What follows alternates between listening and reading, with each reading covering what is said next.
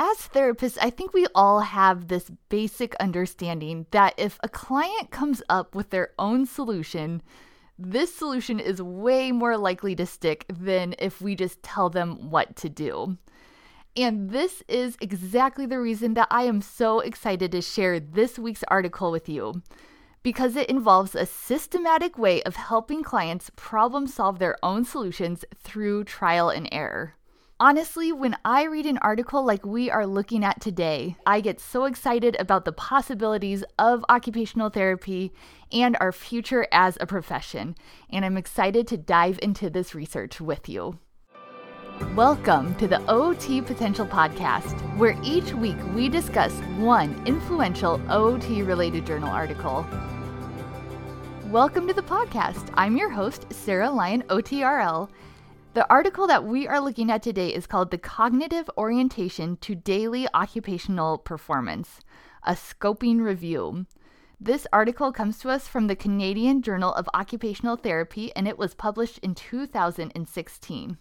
Now, let's be honest, we've all experienced times when we as therapists have tried to swoop in and fix some performance issue that a client is having, and it simply does not work.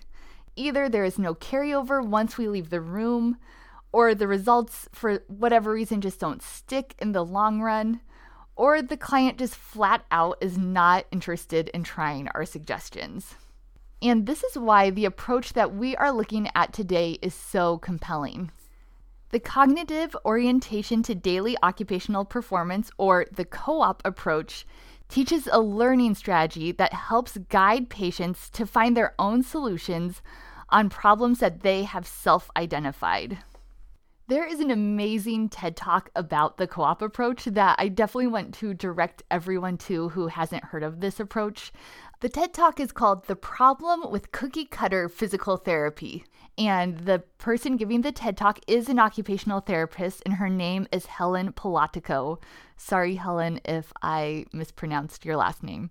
But if you get done with this podcast and you just want to learn a little bit more about this approach, I highly encourage you to watch this TED Talk. I think it's one that every single occupational therapist should watch. But back to this specific article, this article is a scoping review, which means it simply sought to identify the amount of evidence that is out there about the co op approach. It did not seek to critically appraise the research or determine the efficacy of the co op approach.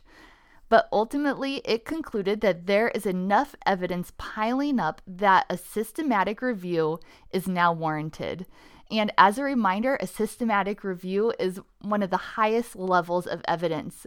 There have been randomized controlled trials and other studies that are lower on the evidence pyramid. And now there is enough promising evidence out there that it is time to do this higher level systematic review on this approach. So let's quickly break down some more important details from this article, and then I will get to my big takeaways for occupational therapists from this journal article. First, I just wanted to come back to this big idea behind the co op approach. Again, the co op approach is a cognitive treatment strategy. And in the simplest terms, I would say that therapists guide clients to solve performance based problems using a cognitive strategy that involves these steps goal, plan, do, check. In other words, the client sets a goal, makes a plan how to reach it, tries it, and then checks whether it worked or it didn't. And part of the best news for therapists is that this approach has a manual that gives you kind of step by step instructions on how to carry out this approach. The program is overall pretty short and sweet. It only runs 13 total sessions for 50 minutes each and the client chooses what goals they want to work on via the COPM. In the OT Potential Club, I will give you links to where you can buy this manual, and then there's also another website that has information on trainings that you can go to to help prepare you to deliver this approach. But circling back to the scoping review aspect of this article, when these authors searched the databases, they found 94 documents that pertain to the co op approach, and 27 of these documents were research articles. And most interesting for me as a therapist was the different populations that this approach is being utilized with. The co op approach was designed for children with developmental coordination disorder, but its use has since expanded to include adults and other diagnoses. The review found that of these 27 research articles, the co op approach was used with eight different populations, including developmental coordination disorder, autism spectrum disorder, children with acquired brain injury, adults with chronic stroke, adults with traumatic brain injury, acute stroke, older adults with self reported cognitive difficulties without a cognitive impairment diagnosis, and finally, older adults with chronic stroke. From what I can tell, both occupational therapists and physical therapists utilize this approach, but I'm pretty sure that it was developed by occupational therapists, and occupational therapists are the majority of the practitioners who are using it. So, what were my takeaways for OT practitioners from this research? As always, these are just my personal takeaways and musings, and they're really meant to serve as a discussion starter for our online version of the Journal Club um, and just to get your wheels turning about this research. My first takeaway is that I have a hunch that incorporating learning strategies into treatment will be a major part of occupational therapy's future. One of the major themes that we have seen in the OT Potential Club is that the new research coming out is really prompting us to look at and think about what actually prompts behavior change for our clients. We have seen in multiple research articles that practicing specific performance components repetitively does not necessarily translate to improved ADL performance for our clients. For example, you simply can't do an arm bike the whole session and hope that these improvements will translate to improved upper extremity dressing. But if repetition alone doesn't help our clients, what does?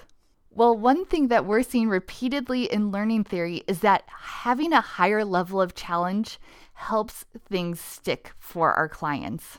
For example, in the co op approach, they go through a trial and error learning process. And frankly, there is challenge and frustration in trial and error. And as therapists, a lot of times we want to just set our clients up for success instead of having them go through this painful trial and error experience. But what this research says to me is that when we create a safe environment for our patients to fail and try again, we're really helping them hone some of the most important learning tools, which are coming up with their own solutions, seeing if it works, and then having the courage to try again if it doesn't. And I just want to reiterate again that the TED Talk that I mentioned at the beginning just does a really great job of driving this concept home. So I definitely encourage you to seek it out if you haven't watched it before. Again, it's called The Problem with Cookie Cutter Physical Therapy. And my second takeaway is that the co op manual is the first manual that we have seen in the club that I feel compelled to go out and buy. When an approach is manualized, that means it can be studied and tested, and honestly, as OTs, we do not have enough manualized approaches. And more so than any treatment approach that we've looked at so far in the club, there is a lot of promising research piling up behind this approach. Um, again, it hasn't reached that pinnacle of research that we're all really hoping for, which is some solid systematic reviews. But it is promising enough that I feel compelled to add it to my bookshelf. It is relatively inexpensive, it's about $70 and it can be used in multiple practice areas with multiple populations. And at the very least, I just think the principles behind this approach are really important for us as occupational therapists to be wrapping our mind around. Okay, before you go, I wanted to remind you that this podcast is an extension of the OT Potential Club. The OT Potential Club is your online journal club. This is where these article discussions really come to life, and each week I provide a written overview of the article, and we have a forum where therapists from around the world take time that week to discuss the research and share how it applies to their practice.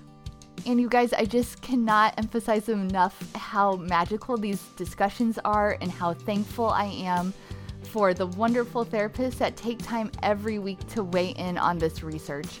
I really hope that you will consider joining us in the club. You can sign in or sign up at otpotential.com. thank you so much for joining me this week, and I hope this podcast helps you give great care.